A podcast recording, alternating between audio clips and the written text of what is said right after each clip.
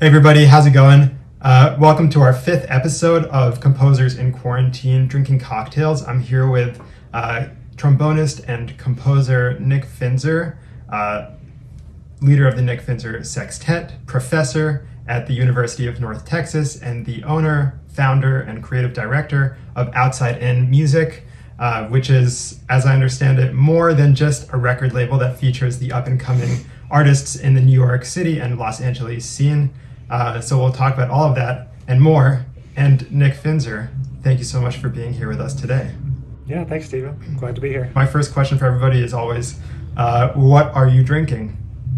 Well, I, my cocktail of choice is a is a vodka soda, and Stephen was guilting me about the size of this one. But uh, we are in quarantine, so uh, I, you know, what better time to get started than right now?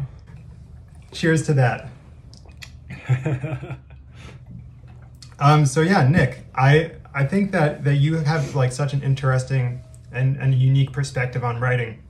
Um, seeing as you obviously lead your own group, you've had your own group for many years. Um, you you went to Juilliard in New York City, um, and in addition to your your work as a leader, you've also played in, in many big bands, whether it's you know Dafnis Prieto, or whether it's leading guest artist uh, guest artist. Guest, being a guest artist with a, with a university and playing your own charts, um, mm-hmm. in addition to your writing for small group, which in my opinion is is very much leaning towards a sort of chamber jazz um, vibe uh, in a lot of your, your works, especially on, on your latest album. Um, so, uh, yeah, let's just dive right in and, and start okay. talking about some writing. Maybe you can tell us about some stuff off of your latest record and, and your, your general approach. Um, yeah, sure. So the latest record is called Cast of Characters, and I have been had been thinking more about trying to write tunes that had a more of like what you were saying, a chamber jazz kind of feeling to them, some kind of th- compositional through line as a as a, a, challenge to myself and as a kind of mix it up from the last couple of records that had been a little more like here's a jazz tune, here's a jazz tune, here's a you know I'm putting together a set of music that kind of flowed together, but didn't have necessarily any connection to to one another. So um, my main composition teachers from undergrad were definitely from the Brookmeyer, Maria Schneider kind of whatever lineage of of kind of deconstructing ideas and reconstructing them in different ways. And so I decided to take a triad pair and a D and a D flat triad pair and uh, just see how many different ways I could put it together. And uh, I know that's a very nerdy and specific thing, but uh, that that, that that little idea generated the whole album. So it was a kind of a just like a personal challenge for me, and uh, you know, there's just I had as you know, I put out a lot of records and I hear a lot of stuff that comes in, and it's so much of it is the same. It's just tunes and people playing, and I love doing that too. But I just wanted to try to make something that had a little bit more. No, this song has a bass clarinet solo because it needs to have a bass clarinet solo, and it needs to have this, and, and not necessarily just being like, oh, whatever happens, happens, and it can be loose and open, and trying to be a little bit more um, decisive as a composer. Like, no, it has to be this because I wanted to feel like this, and just actually trying to own, I guess, that uh, role as a composer in a small group rather than just like, ah, it's whatever, you know, do whatever you want. So trying to balance those two uh, things in my small group has writing in particular has been a challenge for me wanting all the uh, players to give all of their input and give all of their personality but also try to be assertive and create something specific with my uh, with my music. Um, so yeah that's kind of the general idea. That went into the record but uh, uh yeah that's cast of characters. Right yeah that that idea of being you know maybe these aren't the best words, but being so so specific and so more or less like a little bit rigid with your music um, to kind of make sure that the point that you want to get across um, of the piece, you know, the heart and soul of the music, um, right. even though you're not obviously soloing all the time. Um, you know, for for instance, on the bass clarinet solos on, on this record, I know you're featuring Lucas Pino, and mm-hmm. Lucas mm-hmm. has such a unique voice uh, on you know on the saxophone and on the bass clarinet as well that you, you want to let Lucas be Lucas, but you also want to let Lucas be Lucas, but help you tell your story. Right. Yeah, it's definitely something. I mean, my biggest compositional influence, uh, whether or not it comes through in my music, is probably Duke Ellington, and you know, the one of the huge part of that parts of that influence is that writing for people. You know, the writing for players, not just writing for um, bass clarinet or for alto saxophone. It's actually for you know someone that has a certain sound you know? And the more i get into that the more when i look for subs i don't even look for necessarily someone that plays the same instrument all the time anymore. Like i just think about i'm kind of like well who could fill that personality you know? Like who maybe it's actually like a trumpet or maybe it's yeah maybe it's not a tenor sax player you know? Yeah well, let's rewind for a second because you also said something super interesting, which is that you based your your your whole um, album off of the idea of having a D flat and a D major triad pair. Um, so for for for people who are listening who maybe don't know what a triad pair is, like a, a triad pair is basically two two triads grouped together, sometimes from the upper structure of a chord, sometimes just two independent triads. And for people who do know what triad pairs are then maybe what you're thinking of right now is like Jerry Bergonzi, Michael Brecker, like getting up into those kind of augmented, or I should say, just like out, harmonically out um, uh, triad pairs. But but what you've sure. done is that you've actually taken a triad pair and you use that as the basis for your whole album. And with that information, you were able to provide your bandmates and just the music in general uh, the landscape uh, to present like the personalities, the stories that you wanted to tell. Um, so maybe you can talk a little bit about how you kind of like, first of all, like why did you use D flat and D major? Or is, is there a reason? It, you know, I don't know. Like you know, they're a chromatic half step away.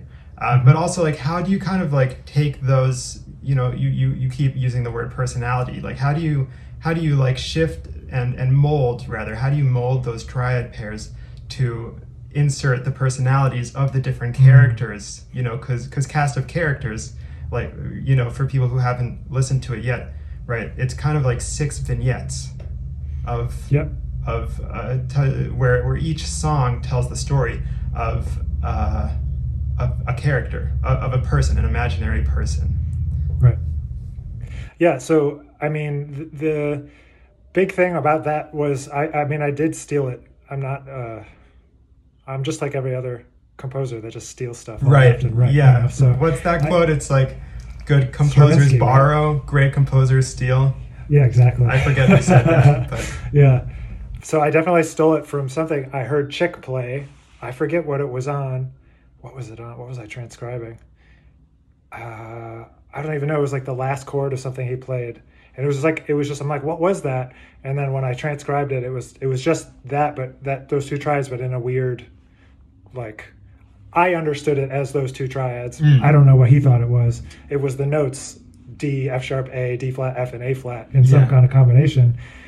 And it's always fascinated me as a brass player. You know, like harmonic series has always fascinated me. Right, for sure. And like, uh, especially as a trombonist. Yeah, as a trombonist, and also playing in the Gil Evans project and hearing like of course these Gil Evans things with this these flutes like playing like in a weird key, like really high, and it like yeah. fits in in this weird, crazy way. Right. So it's always been kind of interesting. So anyway, so that's where it came from. I was like, oh, that's like a cool idea. Let me see. But the idea with like breaking it apart and putting it back together again is like, you know, that that D flat triad could be on top, the D triad could be on top. Any of the notes could be the bass notes.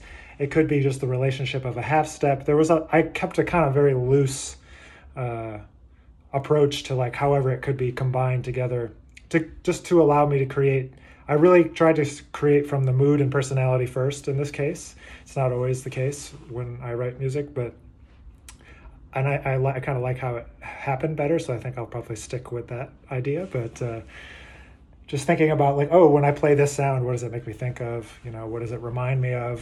When I shift it in these ways, can I make it feel romantic, or can I make it feel kind of unsettled, or the, these different kinds of feelings? You know, and so combining those with what how I know that certain people play, like you know, Lucas has a kind of an an ability to um, kind of play with a lot of um, in, inflection, I guess, or a lot of I don't know bending and stuff, and on the bass clarinet in particular, that not you know it's kind of like in between notes and kind of like very vocal vocally sometimes, and so I knew that he could do that, and so that certain piece. There's one tune on there called Brutus, and so I was like, all right, he's not going to play over the form. He's just going to play as this kind of counter character to the main idea. Kind of, you know, the it's a it's a piece about people being two faced, basically. Be, you know, Brutus, of course, the, the famous the Caesar. Story. Yeah, so uh, so it's like you know the band is on one side and then Lucas is on the other, and kind of keep it having that like duality between these two grooves that kind of come back and forth in the tune so I don't know. That's kind of how I think about it, grouping like the strengths of certain people and like the sounds that they can create with the idea of that like overall vibe of the tune, for lack of a more specific way to put it. I don't know if that answers your question. No, I you know actually I'm not even sure if it answers my question either, but that's so cool. also, it's just it's just awesome to hear you you talk about it. I mean, I think that that you raise an interesting point, which is that like you're not always having to make music out of music, right? You're able to take a vibe and then you can kind of, for more, for, you know, for lack of better terms, create um, right. That, like, the context, like the whole story, you know, or the, at least the basis for the story, um, rather than, you know, start messing around with an idea and then arrive and say, oh, you know what this sounds like? It's, the, it's this. yes, I've had that experience too many times that I've accidentally rewrote somebody else's tune. Right. So. yeah, for sure. I mean, it kind of brings up an interesting point because I think that when you write with that kind of intention, you know, even though you might fail on, uh, you know, and of course, like you know, this this I think is just as valid for experienced composers as it is for younger composers. But when you're when you're writing something with that kind of intention behind it, it's it's highly possible that you will fail, but that's totally okay because all that that means is that when you do succeed, that success is completely intentional and not accidental. Right. Yeah. I, I mean, even for this record, I wrote like 12 or 13 of these characters and there's six, six of them around the record. So it was like definitely exactly that. I was trying not to like judge the process too much and just kind of like here's a possibility here's a possibility here's a possibility here's the thing here's the thing and just kept keep writing and keep writing and keep writing and so then the best ones will you know rise to the top and then the other ones i don't know maybe there'll be something maybe they just sit there right time will tell mm-hmm. You never know when you're going to need something. Right. So so tell us a little bit about how you kind of got into writing in the first place. I think that you know in this day and age like you know it's just most people uh, once they reach a certain point in their in their careers or in their development they they hear an idea they write it down. You know they've written a song they're a composer right? But but to make that shift that jump from being like a you know a, a hobbyist composer i mean that's a horrible way to say it. Sure by making that shift from from being like a part-time composer to being a okay i have my own project like i'm calling the same band every time i'm giving these people opportunities to tell my story in a consistent way like you know that's a jump that i think happens. So so i think it's always interesting you know different people from different instruments different backgrounds they have they have each their own perspective. So, so my question for you, as a trombonist, you know, you've always, I, I was always jealous of the trombonists. I'll be totally honest, because uh, from my perspective, like I was a pianist, I am a pianist. I even still today look in my own band and I see the trombonist sitting in the middle of the band. They can hear what's happening behind them. They can hear what's happening in front of them, and they have this like central, this central, like aural space around them and that's something that I've always been so interested by because some of my favorite composers, you know, Bob Brookmeyer being one of them, okay, arrangers, Nelson Riddle, both of them are amazing trombonists. Right. You know, so so Nick Finzer, my question for you is like as a trombonist, you know, when did you make that switch? How did you start writing? Like what was your first piece? Do you remember any of that? Uh, well, I don't know what my first piece was. I know what my first tune was but uh, I don't know what I don't know where to, where to draw the distinction between right those two things. I was gonna make a note to ask you about that later. I, I don't know if I have a good answer, but I I feel like there's it's just up to you probably to decide. Yeah, this is something more than just a song. But um, uh, I the first tunes that I ever that I wrote were like in high school, the last two years or but definitely my senior year I started a like a funk fusion band. I had that for a while. and. So the, the, I remember writing tunes for that band. That was like my first compositional outlet, and with no real reason other than like I didn't know any repertoire, so I had to make up something to play. So we had a group of people. We played some random stuff. I saw that I remember as my first composition, but um, I I think that as you start to learn about jazz history and jazz trombonists in particular, you start to realize that all of them wrote. You know, um, J.J. Johnson was a prolific L.A. you know composer in addition to just being a great improviser and uh, you know Curtis Fuller wrote tunes. Slide Hampton wrote a lot.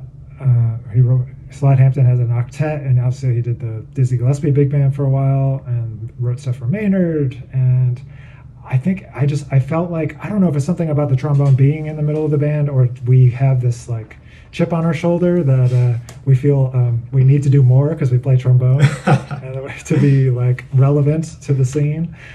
I don't know what what it is, but um, I don't know. The trombonists just like tend to want to do that too. I don't know. It has to do with like the sonic range. I mean, yeah, it's like we, our instrument exists and it's pretty easy to write for.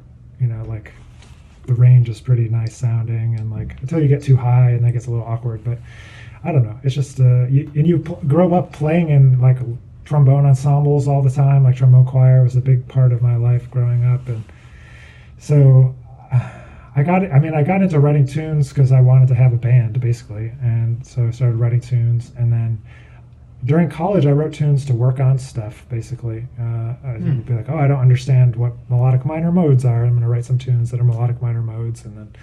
Um, and then when I decided to not have that that fusion band anymore, and I wanted to have like a straight ahead project, then it was like, oh, I need to like write more tunes, and so I started definitely as a tune writer, not a composer, 100%. And then I thought I'd never write for big band and all this kind of stuff. But um, one thing led to another. And I just, um, I don't know, there's something that I think probably most composers can agree with is that when you think so- something is just going to sound okay and then it actually sounds really good and you just get hooked on that like feeling of like oh wait I, I, I came up with that that sounds pretty good and i like that I mean, the opposite is also true. There's plenty of times where you're like, "Oh, this sucks." The opposite is more true, at least in my case. no, totally for me too. It's like, "Oh, that was awful." Okay, well, but uh, yeah.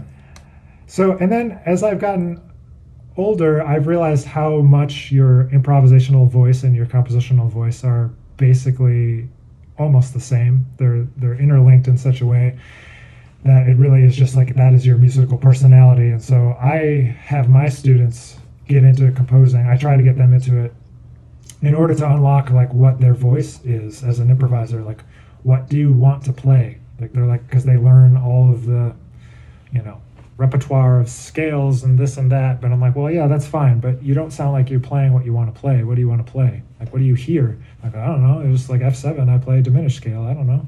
And I'm like, okay, that's fine.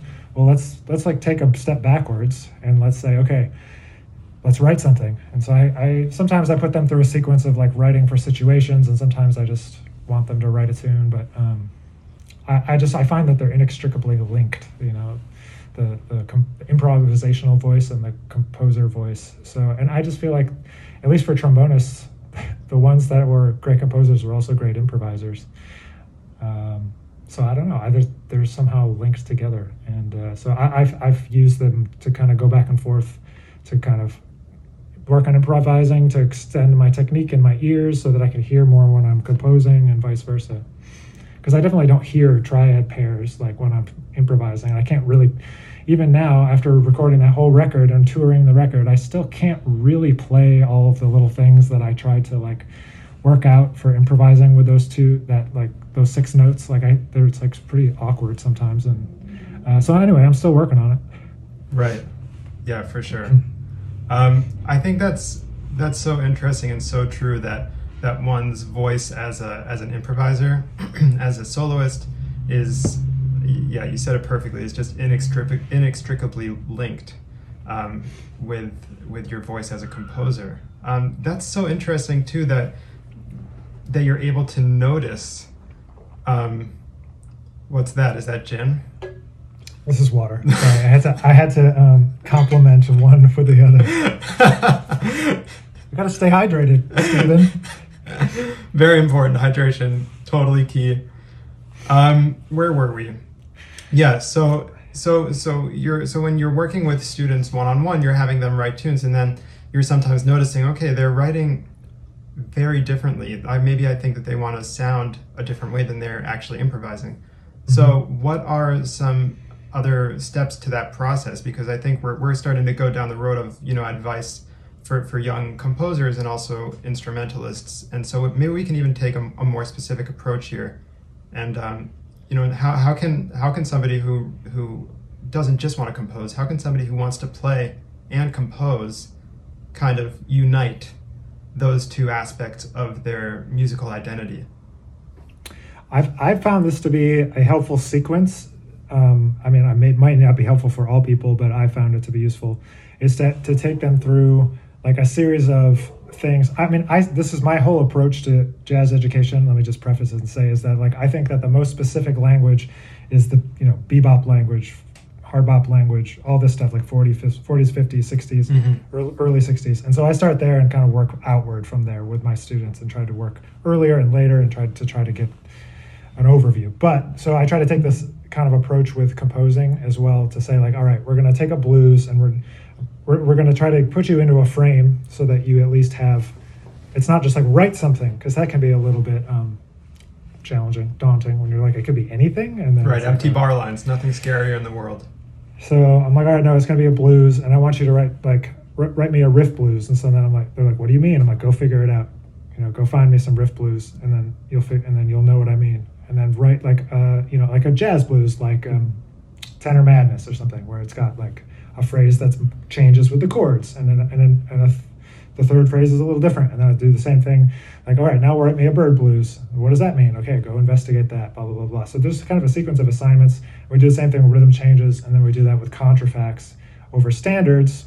Do a couple, and it starts to get them in the mindset of like, oh, I need to organize my thoughts at least as an improviser. And I find by the time they get through all that, they're starting to at least explore how to apply the sounds that they're learning in improv class or how to apply the sounds that they're learning uh, outside of you know whatever they're checking out or we're checking out in our lessons.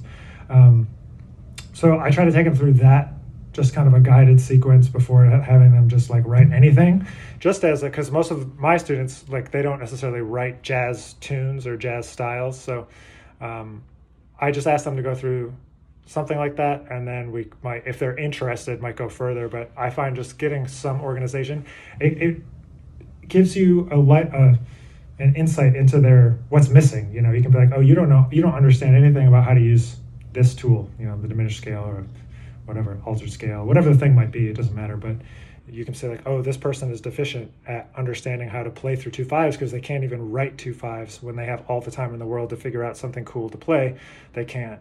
Uh, they can't decide, you know, and it also shows about phrasing. Like, you know, one of the best master classes I ever saw for about phrasing was with Bob Brookmeyer.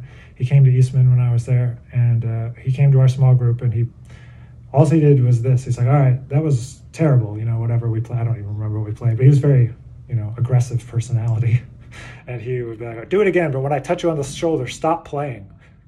So like we, everybody went around and played again, and just when he would just touch them on the shoulder when he, you know he edited their phrasing, and it it was just so interesting to think about like that you know like i don't know the, like the master of phrasing and he always had an interesting way of phrasing and right. just changes everything. And so anyway just uh, by doing these compositions you can kind of see into the student's mind like do they have any sense of phrasing yet? You know how how can we connect you know the things that they're learning with the things that they're trying to play and the things they're trying to hear and at least doing it in a compositional environment helps them to um, put do it out of time and not be overwhelmed even though they might be overwhelmed anyway. But uh, it gives them a chance at least. And then sometimes from there we'll go into like writing etudes, you know, about like oh, if you could write the most killing solo that you can imagine, what would it sound like? You know, stuff like that. Right. Just to try to connect your voice, and then and then when they're like, oh, I don't know what to do for a sax solo, and I'm like, well, what would be killing? What would you hear on this that you would want to hear?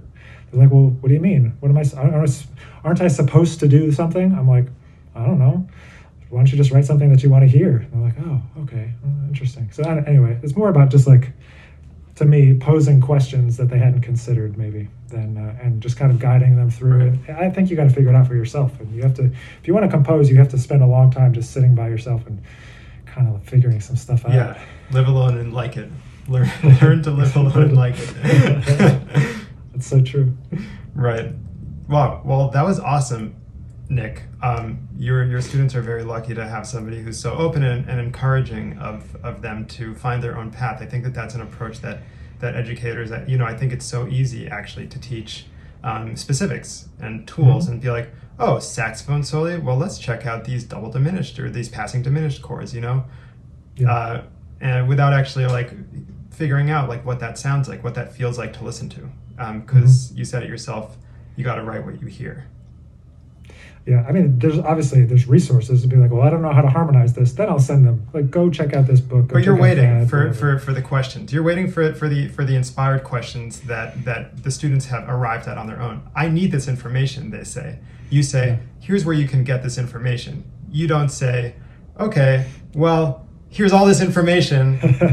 Um, now eat it up. You know. good luck Yeah. good, luck. see you later Yeah. see you at the see you at the concert. exactly Yeah.